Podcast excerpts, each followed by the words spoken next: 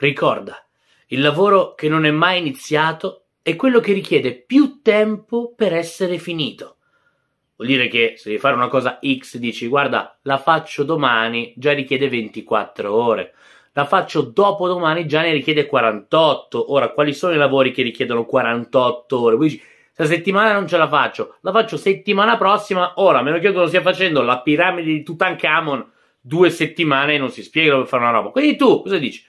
Devo fare una cosa X, comincio subito. Tu cominci a farlo, cominci a farlo, dopo un po' molli, perché non è che puoi fare, oh, il lavoro, cioè siamo pazzi a finire, no? Molli. Quindi io direi, inizia subito a fare la cosa che devi fare, non tanto per finirla, ma per sapere con precisione quando mollare. Molla.